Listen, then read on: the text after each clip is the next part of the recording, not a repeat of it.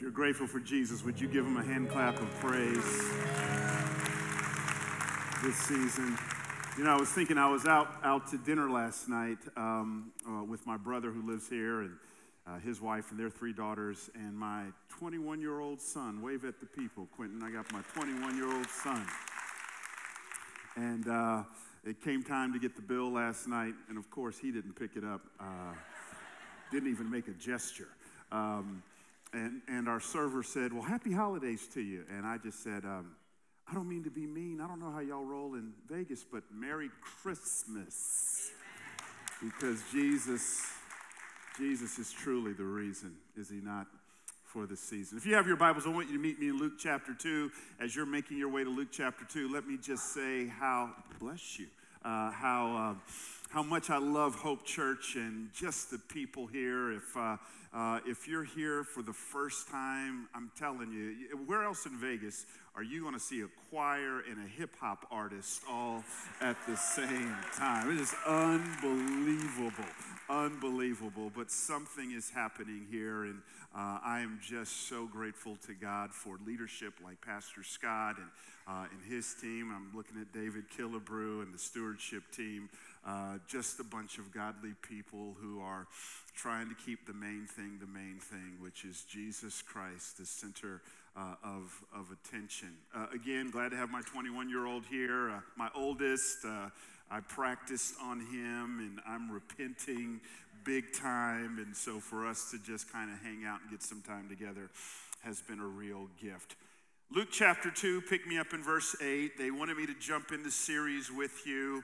Uh, admittedly, I have nothing new to say to you. I, I don't think our problem is uh, a lack of new information. I think it's just being reminded of the old information and being faithful to it. And so, nothing new to say, but some very profound things to say because our text is centered around the profound personal one, Jesus Christ. Luke writes, verse 8, chapter 2, and in the same region there were shepherds out in the field, keeping watch over their flock by night, and an angel of the Lord appeared to them. And the glory of the Lord, make note of that phrase, shone around them and they were filled with great fear. Originally, Luke is writing in Greek, and the Greek word for great is mega. They were filled with mega fear. And the angel said to them, Fear not. Do you know that's the most repeated commandment in the Bible? Fear not, for behold, I bring you good news of mega joy will be for all the people. For unto you is born this day in the city of David. Here's the key word that we're going to hang our whole message on a Savior. Say that word with me Savior, who is Christ the Lord. God, thank you. I love what you're doing here, Jesus. I, I, I love everything about this church. It's not a perfect church, that doesn't exist. But God, this is a church just trying to follow Jesus, a group of Jesus followers. Thank you, Lord God, for the gift of your Son, Jesus Christ. That when we were headed down a road that said dead end, with no hope, Jesus Christ took on flesh, dwelt among us, lived the life we could never live, which was a perfect life, and yet died the death that we all should have died and yet, praise God, he is not still in his grave, but as the song says, we serve a risen Savior who's in the world today. Thank you that he lives. And Lord God, I do pray that you would give me grace to just magnify your name, that, that this would be a worshipful experience, and that you, Lord God, would prick our hearts. Someone's here today, Lord God, and they don't know you as, as Savior. I pray that you would draw them to yourself. Others of us, Lord God, we, we have trusted in you, and yet the journey of sanctification is a messy one. So there's many Christians in this place right now. We are embroiled and enmeshed in our sins, Lord God. And we need to experience in a very real way you saving us, Lord God. you stepping into the messiness of our lives and us turning it over to you. God, I just pray that Christ as Savior, Christ as King would be clearly magnified in this moment in Jesus' name. Amen. A little boy wanted a bike. He was dead set on getting this bike, and he had a friend of his who um, who encouraged him, well, if you really want a bike, yeah, you should ask your parents, but uh, above all, I just want to encourage you, ask Jesus, and Jesus will get you this bike. But his friend told him, uh, you got to be clear and careful how you pray. There's an appropriate way to pray. So this little boy is like, well, how do I know the right way to pray? And he goes, well, I just turn on, you know, TV, catch some of these TV preachers, and they'll show you, they'll show you how, how to pray. And so that's exactly what this little boy did. He turned on the TV and um, went to this kind of Christian station on TV, and I, I, guess the first preacher he heard was for you um, sophisticated theologians, was more from the Reformed persuasion. And so he kind of liked how this guy prayed. So little boy that, that night got down on his knees to pray for his bike, and he said, Jesus, I, I just thank you before the foundations of the world. You predestined me, you, you chose me, you foreordained me. And so I pray now in your name that if it be your will, you would give me a bike. I mean, it just sounds like the perfect, pristine prayer. And so he's waiting on the bike a couple days later, no bike.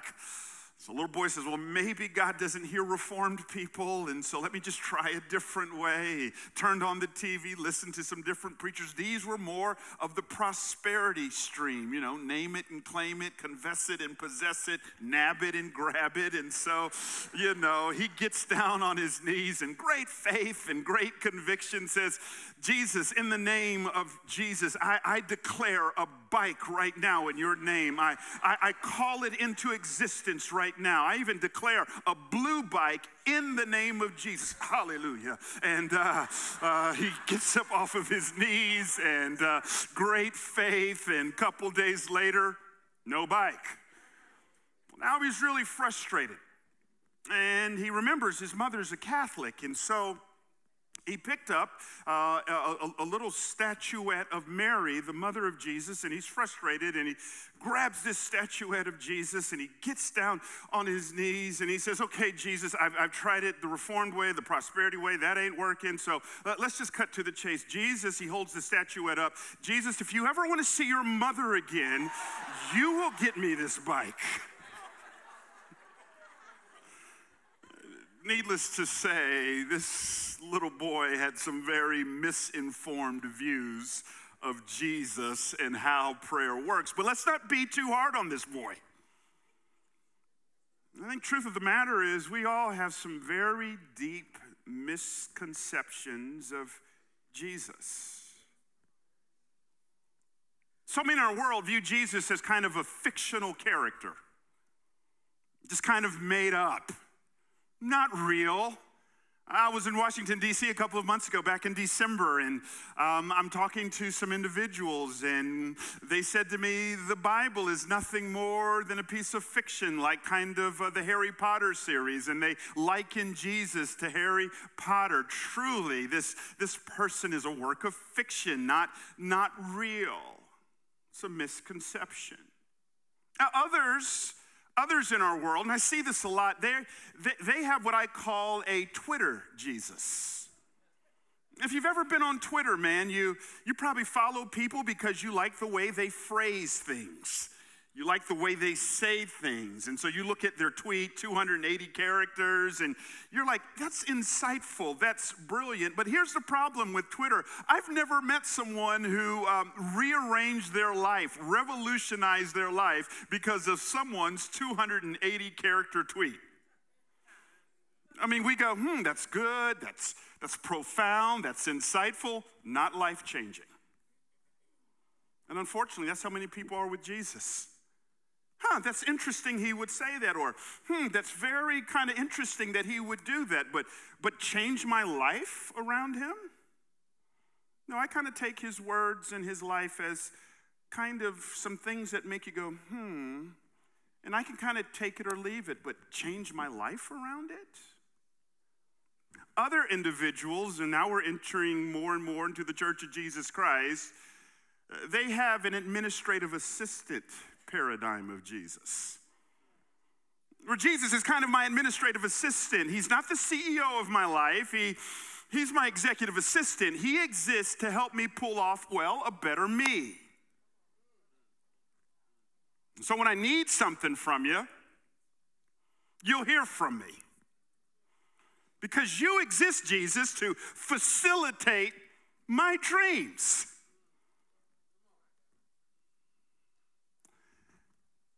And so many people in our world have kind of a Santa Claus view of Jesus. Come on now, we remember that song growing up, don't we? He's making a list, he's checking it twice, he's gonna find out who's naughty or nice. And that's not just for little kids, that's kind of how all of us view Jesus. So we kind of have this perspective do nice things over here, and I'll get nice outcomes over here. But we get really frustrated with Jesus when we've been nice over here, but life has been naughty over here. Because we think that we can morally manipulate Jesus by our good choices. All of these are fallacies about who Jesus is. I want to spend the next few moments together. Shoot, I got 23 minutes, 43, 42, 41 seconds for the Holy Spirit to move in this place. I, I always forget about the clock when I come to Hope, okay? Um, I want to spend the next few moments together just addressing the greatest question you can ever ask in life. It's the question of Jesus. All of eternity hangs in the balance on how you answer that question.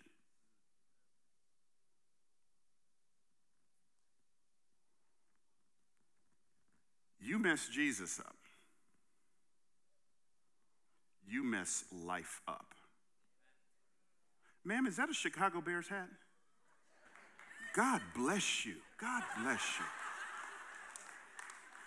You mess Jesus up, you mess all of life up. You mess all of life up.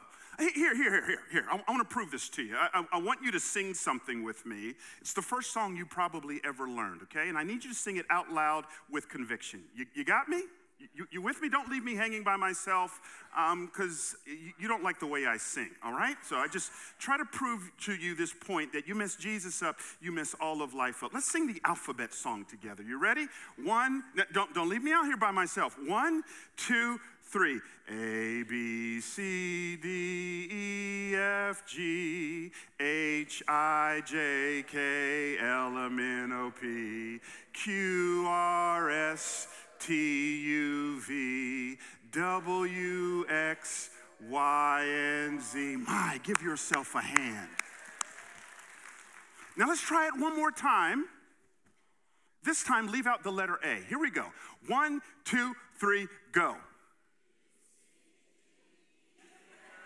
Ah, uh, most of y'all messed that up. Most of y'all messed that up. You leave out A, that first letter, the whole song, it's clunky, isn't it? You know what the Bible describes Jesus as?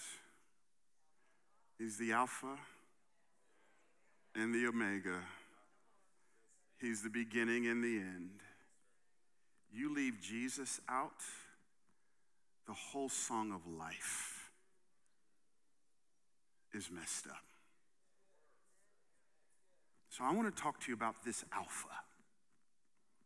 Who is he? The text tells us he's a Savior. We're going to learn three things about this Savior, Jesus. Number one, we're going to learn he's a unique Savior. Two, we're going to learn he's a universal Savior. And three, we're going to learn he's an uncomfortable Savior. Our text opens up with us being introduced to a group of characters. I want you to just simply underline that word shepherds. We'll come back to it in a little bit. Notice with me, if you will, in verse 8 again, it says, In the same region, that would be the region of Bethlehem, there were shepherds out in the field keeping watch over their flock by night. And an angel of the Lord, here it is, appeared to them, and the glory of the Lord shone around them, and they were filled with great fear. This is unbelievable. Here, the shepherds are out doing what shepherds do. They're tending their sheep. It's an ordinary night. They're just kind of going about their business. It's, it's just one of those typical evenings in that region. And the text says, all of a sudden, the, the flow of that, the, the text, the wording of the text just simply sets it up as if this is out of the blue. Uh, the angel of the Lord appeared to them. The idea of the word angel simply means a messenger. God sends a messenger, and not only does the angel of the Lord show up, as if that wasn't enough, it says that this angel was enveloped in the glory of the Lord. So it's not just a supernatural occurrence of an angel, but there is some added dimensions of glory, of weight to it. He, he, is enveloped in the glory of the Lord. Why all this pomp and circumstance? Why all of this extra that God is putting on it? Because God is announcing the greatest news we could ever get, and that is Jesus Christ is coming. So you need to understand Uh, what's happening in our text is sort of like God is giving a press conference.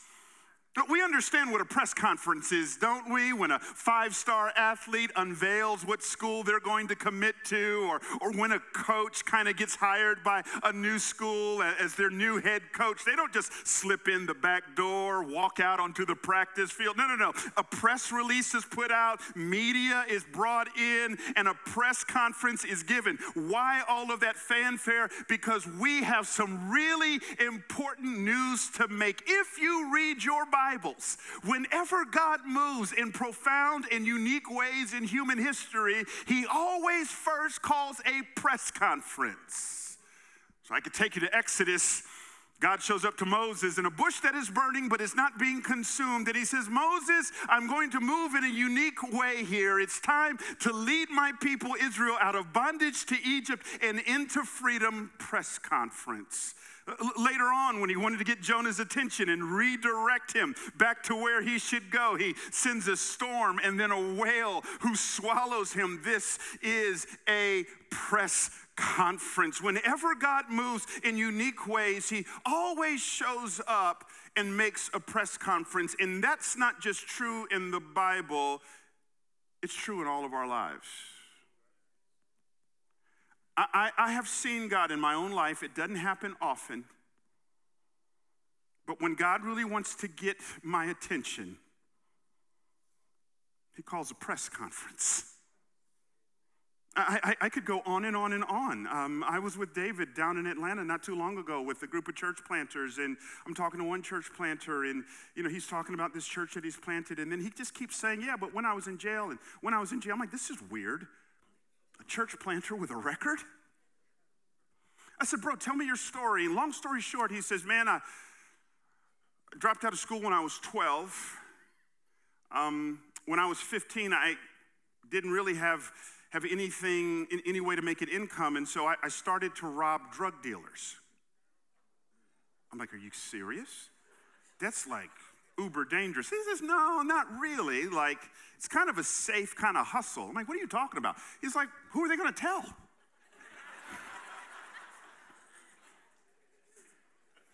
so he goes, Long story short, I was robbing this one drug dealer, me and my buddies, and the gun goes off and murder. And he said, But in the sovereignty of God, I don't know God, but in the sovereignty of God, the jail that they put me in is too overcrowded so they put me in solitary confinement. I'm like, why is that the sovereignty of God? He goes, because I was in that cell for 23 hours with nothing to do, and a security guard uh, named Harold puts a New Testament Bible in my cell. He says, I have nothing else to do. So I'm 12, uh, you know, I dropped out of school at 12 and I just start reading this book. And when I get to Hebrews, and there's a line that says, The day when you hear his voice, harden not your heart. He said, Jesus came into that cell, and my life was redirected. He said, What's crazy about that is I started asking around for Harold just to tell him thank you, and no one had ever heard of him. That ain't coincidence. That's a press conference. And God shows up.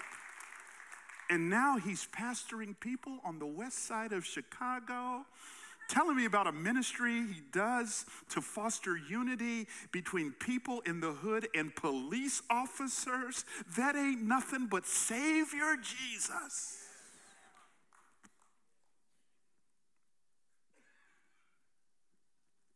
So now we come to this text. And at the center of this text is Jesus. And this text is all about what theologians call the incarnation of Jesus. And when we use that word incarnation, all that means is in the flesh. Incarnation simply means that God the Son took on flesh and dwelt among us. Why would Jesus step out of eternity past and future, take on flesh, and dwell among us? Why? Because we need saving from our sins. You and I had racked up a debt with God we could never repay. We, we, we had racked up all of this debt with him, and no amount of church attendance, no amount of quiet times, no amount of being a good girl or a good boy could ever pay. We were absolutely hopeless. And God, in His sovereign justice, could not just forget about our sins. Those sins had to be paid for, and Jesus says, I'll pay for them. So He takes on flesh.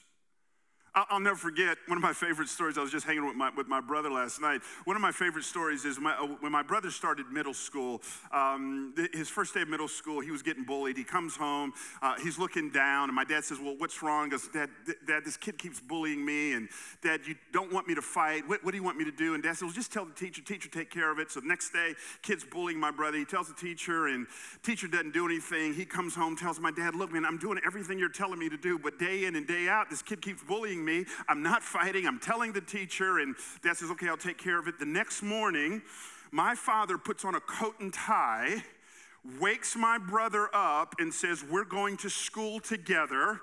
They go to school together. My dad introduces himself to the principal, not as Crawford Loritts, but as Dr. Loritts. Now, let me just give you a little background. When dad leads with doctor, that ain't a good thing. It's, it's a little bit of a flex. So he, he, he says, My name's Dr. Loritts. I need to speak to you, and I need to speak to my son's teacher. The teacher gets called in, and my dad says, Look, we value education in our home, and we trust that you're going to provide a safe environment. We understand bullies. We get bullies, but but I told my son to tell you, and he says you didn't do anything about it. Is that right? And she kind of hems and haws, and dad says, okay, since you're not going to handle it. Now remember, my dad's a pastor. Since you're not going to handle it, he tells my brother, forgive what my dad says. I want you to take your fist the next time he does it, start with his nose and drive it to the back of his head. How is that for pastoral advice? Dad said we didn't have, my brother said we didn't have any more problems. what is the incarnation? God looked down and saw all of us getting bullied by sin and Satan. Jesus Christ put on the coat and tie of humanity, stepped into the principal's office of this world to handle sin and Satan once and for all, so that you and I, because of Savior Jesus, can live a free life free of sin, free of chains. Oh, what a Savior. And yet, in the early days of the church, they wrestled with this idea of who Jesus is. And, and finally, the Council of Chalcedon, they came up with this statement. Will you look at it with me? It simply says Jesus Christ is fully God, fully man, in one person without mixture. Will you say that with me? Jesus Christ is fully God, fully man, in one person without mixture. Don't try to figure that out. He's not 70% God, 30% man. He's not 80% man, 20% God, not 70 30, not 80 20. If I was with a chocolate church, I'd talk about Harold Melvin in the Blue Notes, but I know that ain't gonna land with most of this crowd. He's fully God fully man one person without, I, I, love this. He's, he's fully man. Uh, look, look, at Hebrews 4 with me about the humanity of Christ. The writer of Hebrews says, For we don't have a high priest who is unable to sympathize with our weaknesses, but one who in every, every, Greek word for every is interesting. It means every respect has been tempted as we are, yet without sin. In his humanity, Jesus says, Oh, yeah, I can relate to you. Tempted in every respect which means nothing you go through shocks him. Jesus can sit with you in empathy. In his humanity, he can say, Yeah, I know what it means to be tempted by the opposite sex. I know what it means to be tempted to lie. I know what it means to be tempted to gossip. Oh, what a savior. He is He's fully human, and as fully human, he gets tired. We find him sleeping on a boat in the middle of a storm. We find him on the cross saying, I thirst. We, we, we, we see him expressing human emotions like John 11 35. It, it simply says, Jesus wept. He's fully human, and, and he can identify with me. That means when I come to him saying, I need a Savior who can step into my sin, he doesn't stand there in condemnation. He stands there in compassion and empathy because because he can say, I, have been there, done that, got the t shirt and the hat. Oh, what a Savior. But not only is he fully human, he's fully God. I love this. That means he's human enough to relate to my struggles, but God enough to overcome them. What a Savior. But not only is he a unique Savior, he he is a universal Savior. We got to hustle here. The text says he shows up to shepherds. Really? You call a press conference, and the only folk you invite to the press conference are shepherds? Why not invite Roman senators? Why not invite Caesar Augustus, the Roman emperor? Are you kidding me? Shepherds? You got to understand in the culture of the day, shepherds were seen as some of the lowest of the low. They, were, they were viewed by, by the Jewish religious elite as being uncouth and unclean. They were constantly dealing with dead animals. They were dirty individuals. They were ceremonially impure. They were, they were at the bottom of the rung. And what does the angel say? I've got great news for you. I, I want you, the lowest of the low, to hear it first. Great news that this Savior, hear it now, will be the Savior for all people.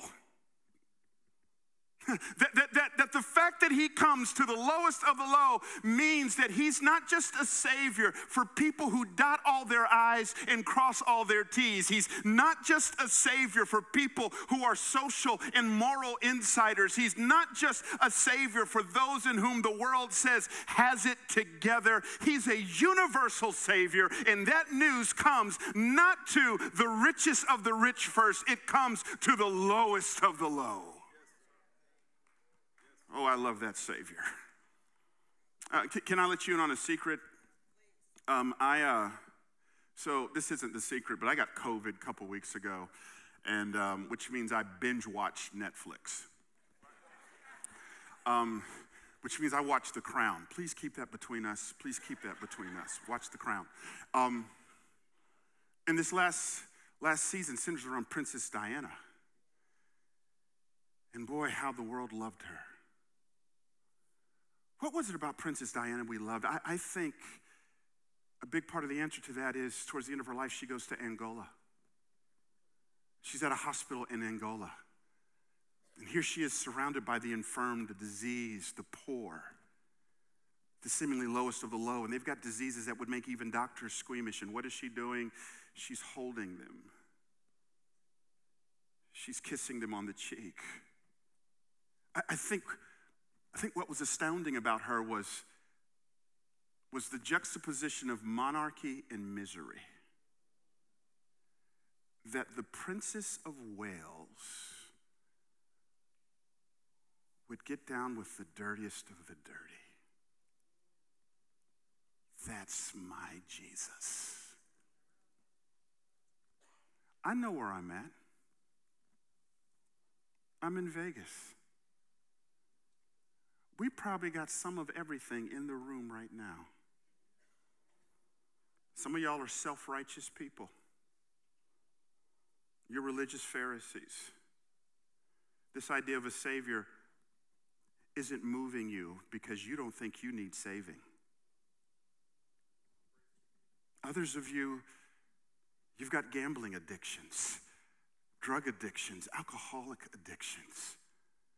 Others of you, you, you may be strippers, you, you may be prostitutes, you may be pimps, you that he would show up to shepherds first means he's not put off by your sin. He's standing here. And he's saying, I know everything you've ever done, are doing, and will ever do to break my heart, and I still want you.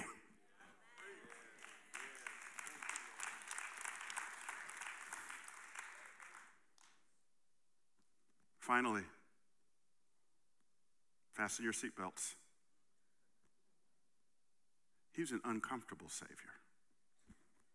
Jesus is born during the reign of Caesar Augustus. Some years ago, archaeologists actually found a inscription in which it said this about Caesar Augustus. Will you look at it with me? Uh, Whereas the providence which has regulated our whole existence has brought our life to the climax of perfection in giving to us Augustus, who being sent to us and our descendants, look at how they describe Caesar Augustus as Savior, has put an end to war and has set all things in order. This is the Caesar who is reigning when Jesus comes. He's called a Savior, which means this there's an invading army back then. Citizens of Rome said, No problem, Caesar Augustus will save us. If there's an economic downturn, no problem. Caesar Augustus, our Savior, will figure that out. If there's a natural catastrophe like earthquake, famine, flood, no problem. Our Savior, Caesar Augustus, will fix it. And let's not be too hard on them because Caesar Augustus still lives today. We all have what's called functional saviors. All of us right now in this room, we have functional saviors we turn to when life gets a little tight, a little tense. Our natural inclination is never to first go to Jesus, it is to go to our little cute army of Caesar Augustuses. Feeling stressed out? Jack Daniels will do it. Feeling insignificant? Let me pull out this Tinder app and have a hookup. feeling insecure about who I am, let me just get into another relationship or find another career or make more money. These are all Caesar Augustuses. Now, let me tell you the problem with Caesar Augustus he's dead. He's dead. Which means Caesar Augustus, at best, is temporary. Functional saviors might give you a temporary fix.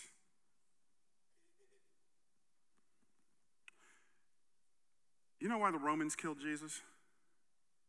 Because here's what they understood.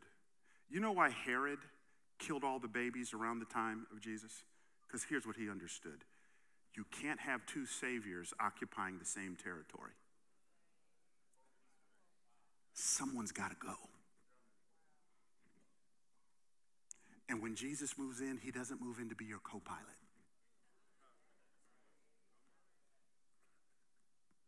He comes to take over. What Jesus demands is uncomfortable because that means Caesar Augustus must die.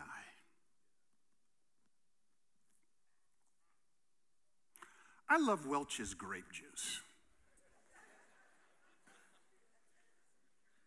Anybody here ever drunk Welch's grape juice? Do you know the story of Welch's grape juice? Old man Welch, back in the 1800s, was a Methodist minister. And back then, the only alternative for communion was alcoholic. this was a problem. Old man Welch would watch people like his own son and other people who were alcoholics. They would go off. Uh, they'd go to their version of rehab. They didn't call it that back then. They'd dry up. They'd try really hard to get sober, only to come back to the house of the Lord and relapse.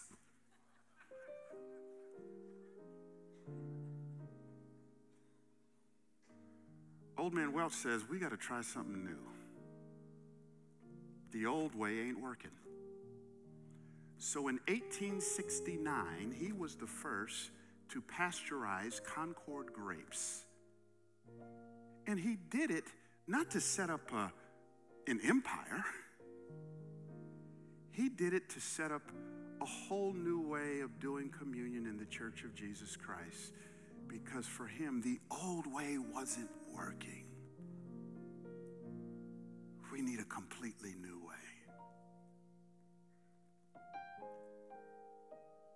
What do we do with Christ the Savior?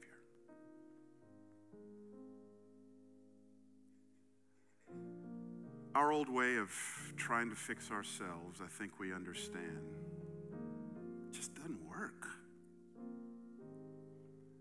Trying to save myself and trying to fix it and, and trying to solve this thing and trying to get out of this situation. And we all know the frustration that that really doesn't work.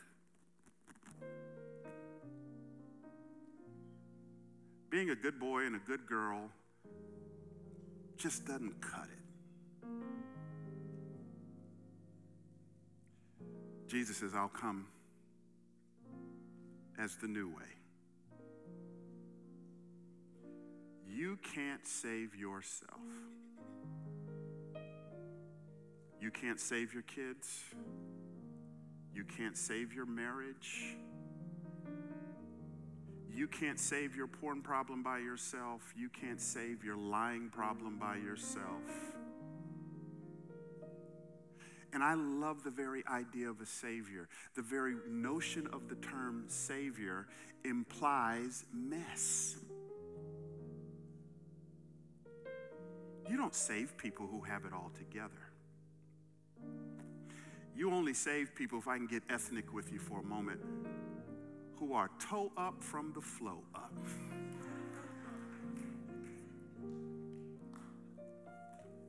who have the humility to say, I'm a hot mess.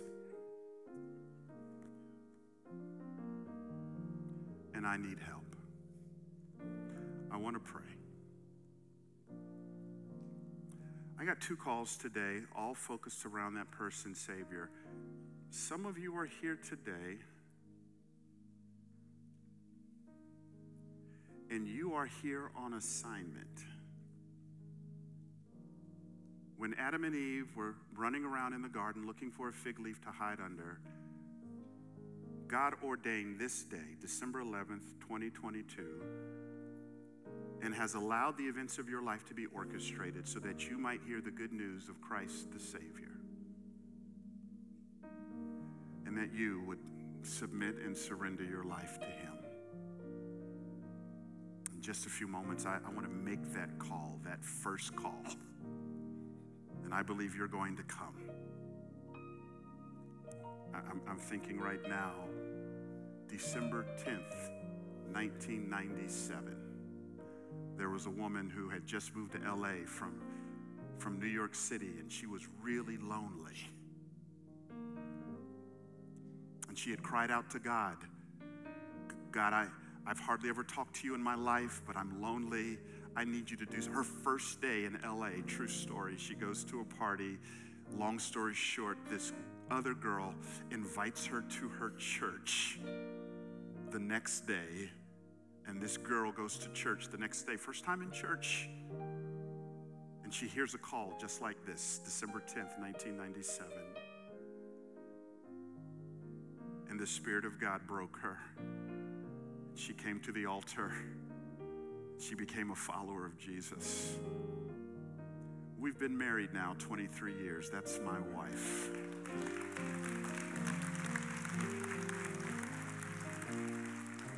And I believe that's someone here today.